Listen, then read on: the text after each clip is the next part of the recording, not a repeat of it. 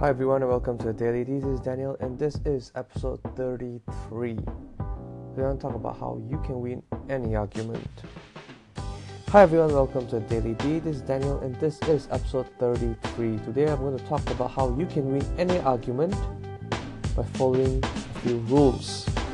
Rule number one, know your facts. How many times have you made a claim about something only to realize as soon as you've made that claim that you're completely wrong? Of course, someone challenges you, but because you don't want to lose, you continue to stick to your guns. And this is not an ideal to win any argument because all it is is forcing down other people's throat your point of view. So, what do you do? Know your facts. Prepare a little bit about the subject, or if you want to argue about something without doing the research, make sure you know a little bit more than the other person about it first and rule number two is be ready to look from their point of view. You don't always have to agree with them in order to see from their perspective.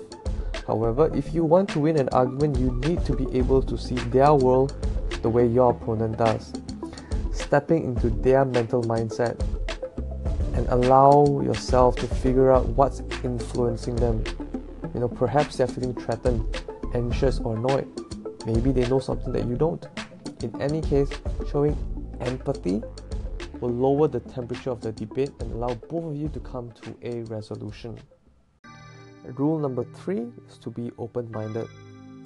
And if you aren't, at least look that way. Being defensive is one of the worst ways to win any argument.